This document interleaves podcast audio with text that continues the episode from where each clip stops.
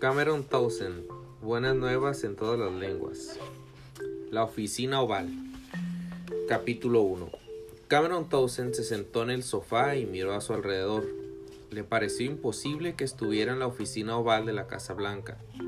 Enfrente, detrás de una mesa hermosamente tallada, estaba sentado el presidente Richard Nixon, con una mirada hosca fija en Cameron. No era la primera vez que Cameron Townsend estaba en presencia de un presidente, pues ya se había entrevistado con dirigentes y jefes de gobierno de varios países. Incluso un expresidente mexicano llegó a ser un buen amigo suyo. Pero hallarse en la presencia del presidente de los Estados Unidos era algo especial.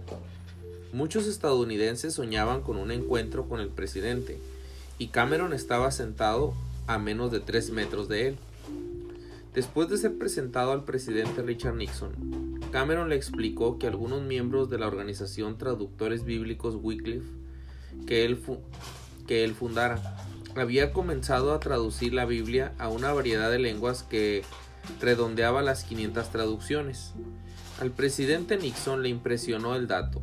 Se inclinó sobre su mesa y miró a los ojos de Cameron. Tremendo logro, exclamó. Están haciendo dos labores magníficas. Proporcionan a la gente la Biblia en su propia lengua y enseñarles a leer. ¿En qué puedo ayudarle? Cameron respiró profundo. El presidente deseaba ayudarle. Era más de lo que podía soñar. Escogió sus palabras con cuidado. Señor presidente, comenzó. Aún tenemos mucho trabajo que hacer. Hay actualmente más de 2.000 grupos lingüísticos que carecen de alfabeto y por lo tanto no tienen una traducción de la Biblia. Necesitamos 8.500 nuevos integrantes de nuestra organización para completar la tarea. ¿Sería tan amable de escribir una carta de recomendación para desafiar a los jóvenes que están de esta nación y lograr que presenten un servicio voluntario? Los ojos del presidente se iluminaron esbozó una sonrisa en la comisura de los labios. Será un honor para mí, replicó. Cameron estrechó la mano del presidente y dieron por concluida la entrevista.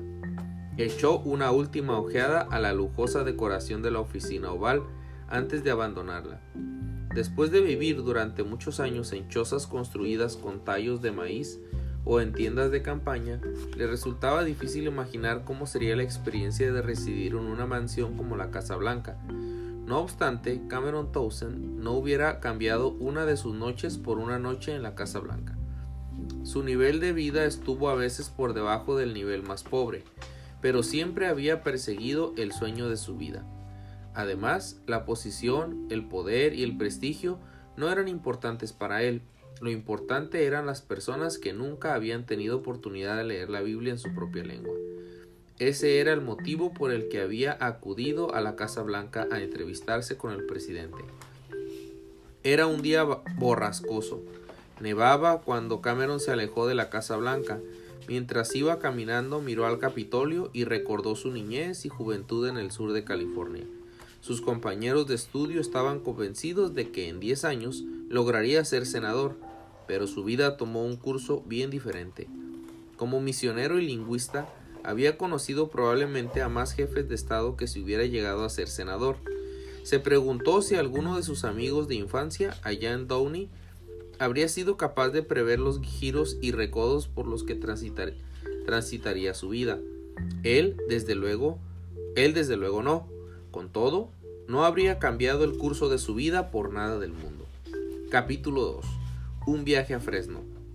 El canto de un gallo despertó a Cameron Townsend, que para aquel entonces tenía 14 años, en una inolvidable madrugada de julio de 1910. La primera luz del alba se filtraba en el cuarto que compartía con su hermano Paul. Cam, como todos le llamaban, intentó recordar por qué aquel día era tan especial. De pronto le vino a la memoria. Iba a viajar a Fresno, California, con su madre y con Paul. Sus cuatro hermanas mayores, Oni, Ethel, Lula y Mari, no les acompañarían. Tenían cosas más importantes que hacer que visitar parientes en Fresno. Tenían empleos, novios y otras responsabilidades que no podían dejar de lado. El padre de Cam, Will Townsend, también se quedaría en la pequeña granja que la familia tenía arrendada. Su obligación era atender los tomates que estarían listos para la recolección en menos de un mes. Después de la cosecha haría varios viajes a Los Ángeles para vender los tomates en el mercado. Hasta entonces, viajar en un furgón a Los Ángeles con su padre era la aventura más emocionante que Cam podía imaginar. Los Ángeles estaba a solo 16 kilómetros de distancia de la granja, pero el viaje de hoy sería diferente. Se disponía a viajar 354 kilómetros por tren hasta el norte de Fresno. Aparte de no haber subido nunca eh, a un tren, lo más lejos que había estado de la granja era Long Beach, 23 kilómetros al sur de Downey. Su familia iba allí todos los años de excursión para ver pasar los barcos y chapotear en las frías aguas del Océano Pacífico. Luego de restregarse el sueño de los ojos, Cam dejó caer los pies golpeando el suelo pulimentado de madera. Tenía muchas ganas de completar sus tareas y hacer el camino. Tiró de la raída cortina de flores que separaba el dormitorio del salón y atravesó la cocina en donde estaba su, su padre sentado en la vieja mecedora que había al lado de la estufa, en el mismo lugar donde se sentaba todas las mañanas. Su padre estaba leyendo la Biblia, como siempre solía hacer. Tres capítulos los días laborables y cinco los domingos. Cam saludó levantando la mano, tomó un cubo y se dirigió al pozo de agua para lavarse. Una vez se hubo lavado, se dio prisa en ponerse la ropa de trabajo y acudió en ayuda de su padre para ordeñar las vacas. Buenos días, muchacho, dijo el señor Towson en voz muy alta. Cam volteó la cabeza para que su padre pudiera leerle los labios. Buenos días, papá, respondió claramente antes de ponerse en cuclillas sobre una banqueta de tres patas al lado de una vaca. Descansó la cabeza contra el costado caliente del animal, agarró la ubre y empezó a ordeñarla. Cam descargaba el flujo de líquido blanco en un balde de madera. No hablaba con su padre mientras trabajaba. Nunca lo hacía, ya que su padre había quedado sordo como una tapia. La madre de Cam le contó que la sordera fue gradual, consecuencia de un accidente de construcción ocurrido en Colorado. Poco después que su padre se casara con ella, su padre podía leer los labios y gustaba de hablar y cantar, aunque no tenía ni idea de la intensidad que alcanzaba su voz en un momento dado. Pronto el balde estuvo rebosante de leche cremosa y caliente. Cam y su padre regresaron a la pequeña y desvencijada granja que, alojaba a los miembros de la familia. La señora Towson ya tenía preparado el desayuno de copos de avena. Paul puso la mesa. Las hermanas de Cam llegaron de dos en dos. En un instante toda la familia estuvo reunida en torno a la mesa. El señor Towson dio gracias por los alimentos y empezaron a comer. Después del desayuno, Mari y Oni recogieron los platos mientras Lula tomó una gran Biblia de cuero del estante. Todos guardaron silencio mientras el señor Towson leía un capítulo. Luego cantaron el himno Sublime Gracia, uno de los favoritos del señor Towson, el cual cantó con gusto. Cam y Paul se miraron uno al otro sin poder apenas contener la risa por lo desafinado que cantaba su padre. Una mirada de su madre, sin embargo, fue suficiente para darles un toque de atención, aunque ella disfrutaba de una broma tanto como cualquiera. Había instruido estrictamente a sus hijos para que no se rieran nunca de su padre. Todo el mundo merece nuestro respeto y la oportunidad de aprovechar al máximo lo que tiene, les recordaba frecuentemente. Por último, el señor Towson hizo una oración y dio por concluido el tiempo de devoción matutina, con las mismas palabras que siempre solía usar. Que el conocimiento del Señor cubra la tierra como las aguas cubren el mar. Amén, respondió toda la familia, e inmediatamente los dos muchachos se levantaron de la mesa para empaquetar la gastada bolsa de lona negra que su madre sacó del ático. En menos de una hora, Cami y Paul se hallaban sentados en la parte trasera del carruaje. Cuando todos estaban cómodamente sentados, el señor Towson hizo restallar las riendas, el caballo se lanzó hacia adelante y arrastró el carro, avanzando dando tumbos hacia la estación del ferrocarril para tomar el tren de las once en punto hacia Fresno. Cam y Paul se sentaron juntos con las narices pegadas a la ventana, contemplando el paisaje mientras el tren serpenteaba por los montes de San Gabriel y se introducía por el ancho y fértil valle de San Joaquín. ¿Gemelos? preguntó el inspector en su recorrido por el vagón pidiendo los boletos. No replicó la señora Towson, tan solo dos arvejas en una vaina. Y efectivamente lo eran. Aunque Cameron era dos años mayor y un poco más alto que Paul, sentados parecían casi idénticos. El pelo de Paul era de un marrón ligeramente más claro, sus ojos eran también marrones, no azules como los de Cameron. Por lo demás, los dos hermanos se parecían mucho. Se peinaban hacia un lado, tenían frentes anchas y orejas un poco sobresalientes, pero aunque se parecieran bastante, les movían intereses muy distintos. A Cam le encantaba conocer la explicación de las cosas, le gustaban los rompecabezas, las historias de misterio, los acertijos y cualquier cosa que le hiciera pensar profundamente. A Paul, en cambio, le gustaba hacer cosas con las manos. Siempre se asomaba por entre los motores de los escasos automóviles que había ido, habían ido apareciendo en Downey, intentando comprender cómo funcionaban los pistones o el carburador. El tren se deslizó por un pasaje exuberante. Anchos campos en flor que adornaban cosechas listas para ser recolectadas parecían extenderse infinitamente en todas las direcciones. Por fin, a las cinco de la tarde, el tren se detuvo en la estación de Fresno. La señora Towson emitió un pequeño grito de felicidad al saludar a través de la ventana. Cam se inclinó para ver qué miraba y reconoció a su tía y a su abuelo, por el parecido con la foto familiar que colgaba en la pared del salón de su casa. Enseguida todos se encontraron en el andén y se dieron besos y abrazos. Cam sintió gran alivio al subirse a la camioneta para ir a casa de sus tíos. Sus primos le recibieron muy amablemente. Salieron corriendo a explorar el vecindario mientras los adultos se sentaron a tomar café y conversar acerca de cómo los precios de los productos que cultivaban eran mejores en 1910 que en el año previo y, cuando, y, cuán, y maravilloso era contar con un poco de dinero extra para costear los boletos de tren. Fresno, en julio, era mucho más caluroso que Downey. Cam se alegró de que su hermana Ethel le hubiera confeccionado un traje de baño para su cumpleaños, el 9 de julio, el 9 de julio, una semana antes del viaje.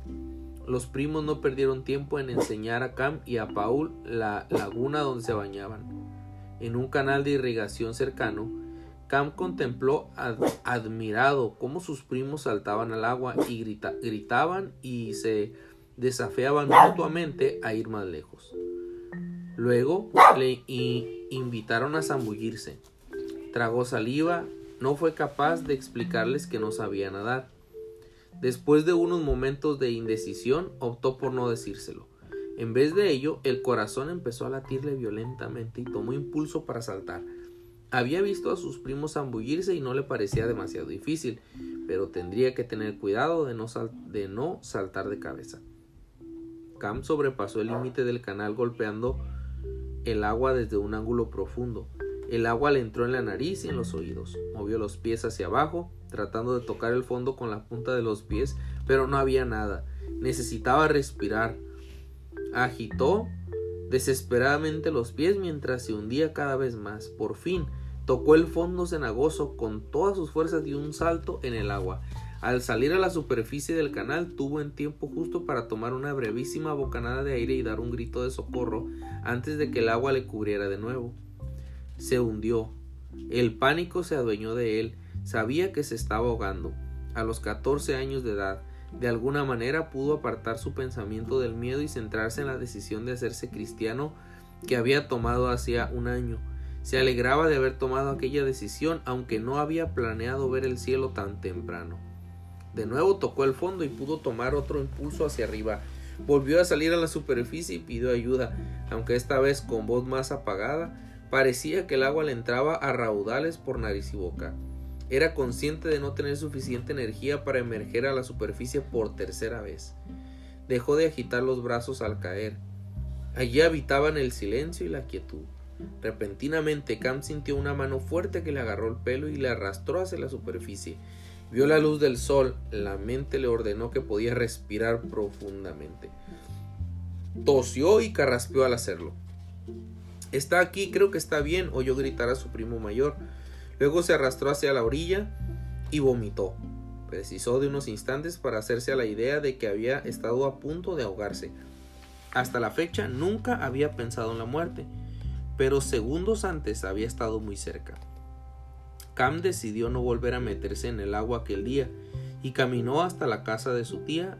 Mientras caminaba, le daban vueltas en la cabeza pensamientos acerca de la vida y la muerte. El resto de la visita a Fresno transcurrió sin novedad. Cam confesó que no sabía nadar y no se volvió a zambullir. La experiencia le hizo sentirse mayor y más sabio. También le hizo cambiar su perspectiva de los estudios. Hasta entonces se había limitado a ir pasando de un curso a otro, sin importarle si sacaba notas buenas o regulares. Pero cuando regresó al colegio aquel otoño, Cameron Towson se propuso un objetivo. Haría todo lo posible por llegar a ser maestro. Se esforzó y fue el primero de su clase. El esforzarse en los estudios a veces no bastaba en 1910. Muchos niños se veían obligados a abandonar el colegio en octavo grado para buscar un empleo. Daba la impresión de que Cam sería uno de ellos. Sus padres hacían todo lo que podían para pagar los gastos del hogar, pero con muchas dificultades podían llegar al fin de mes. Cam se sintió en la obligación de empezar a ganar un sueldo para ayudar a la familia. Sus hermanos, sus hermanas, no obstante, no estaban dispuestas a permitirlo. Lula, que planeaba casarse aquel verano, optó por posponer la boda un año para seguir trabajando de secretaria y entregar la mayor parte de sus ingresos a sus padres, lo cual permitió a Cam cursar el noveno grado. Al novio de Lula no le agradó la decisión, no veía ningún motivo para que un muchacho de 14 años siguiera asistiendo al colegio, ni para que la hermana mayor de Cam se viera obligada a costear sus estudios. Como no pudo convencer a Lula de que dejara de apoyar a su familia, rompieron su compromiso. Antes que Cam comenzara el verano el noveno grado, Lula consiguió un mejor empleo en Santana, y en el verano la familia se trasladó a una granja cercana. En Santana, Cam cursó noveno grado y se esforzó mucho en sus estudios. También comenzó a asistir a una escuela dominical metodista. Su profesor, Eugene Grisset, no tardó en visitar al alumno recién llegado. Luego sus visitas a la familia se hicieron más frecuentes. Les visitaba incluso cuando Cam se hallaba ausente. Algo estaba ocurriendo y Cam enseguida lo descubrió. Eugene podía alegar que iba a visitarle a él, pero era Lula el verdadero motivo de sus visitas. Al cabo de poco, Eugene y Lula empezaron a salir y cuando Cam terminó su noveno año de escuela, se casaron. De nuevo la familia se trasladó esta vez a Clearwater, en donde Cam se enrolaría en la escuela secundaria Compton para cursar el grado del grado décimo al duodécimo. El padre de Cam alcanzó una posición económica un poco más holgada, lo cual permitió que su hijo cursara los tres años de secundaria sin ninguna interrupción. Aunque asistiera a la secundaria, Cam se esforzaba por ganar algún dinero siempre que podía consiguió un empleo que consistía en recoger y llevar a la escuela, en un carruaje, a un grupo de alumnos que también vivían en las afueras de la ciudad. Él estaba encargado de conducir el carruaje sin importar el clima, por lo cual recibiría una paga de 70 dólares al mes, que pagaba puntualmente la junta de la escuela, de la escuela secundaria por el trabajo realizado. Le pareció una cantidad enorme, hasta cuando descubrió que debía alimentar y alojar a los caballos con aquel dinero. A fin de mes entregaba lo que le quedaba a sus padres, quienes se sentían agradecidos por todo su esfuerzo. Cam siguió destacándose en los estudios, representó papeles principales en producciones dramáticas, editó el anuario de 1914, formó parte de un grupo de coloquio y ganó un campeonato de tenis. Toda la familia se había sacrificado para ayudarle a llegar donde estaba y determinó aprovechar la oportunidad al máximo. Cuando sumaron sus notas al finalizar el duodécimo año, Khan fue el primero de la clase. no obstante, no pudo leer el mensaje oficial de clausura del curso por haber sido un alumno transferido a aquella secundaria. 1914 fue un año incierto para graduarse de bachiller Inglaterra y Francia acababan de declarar la guerra a Alemania. Europa se hallaba inmersa en un grave conflicto. ¿Quién podía saber qué le esperaba a los Estados Unidos? Cam sentía inseguridad por su futuro. Empezó a dudar seriamente si debía ser maestro. Así pues, cuando se graduó, ya tenía otra idea en la cabeza. Y hasta aquí el segundo capítulo. Buenas noches, decía. Buenas noches. Buenas noches, Keren. Buenas noches. Buenas noches, Rafa. Te amo, Rafa. Te amo, Cecilia. Te amo, Keren. Bye bye.